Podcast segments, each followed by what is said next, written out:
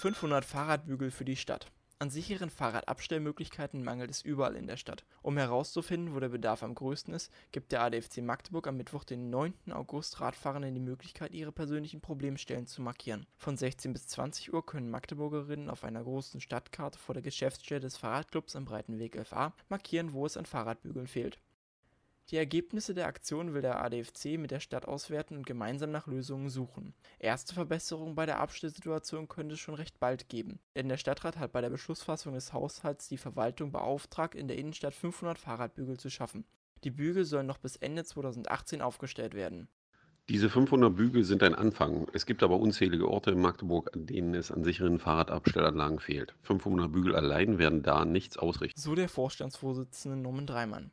Darum fordert der ADFC einen eigenen Finanztopf für Radverkehr im Haushalt der Stadt, mit dem weitere Problemstellen für Radfahrende langfristig behoben werden sollen. Wer diese Forderung unterstützen will, kann noch bis zum 22. September die Petition des ADFC auf adfc-magdeburg.de/fahrradstadt unterschreiben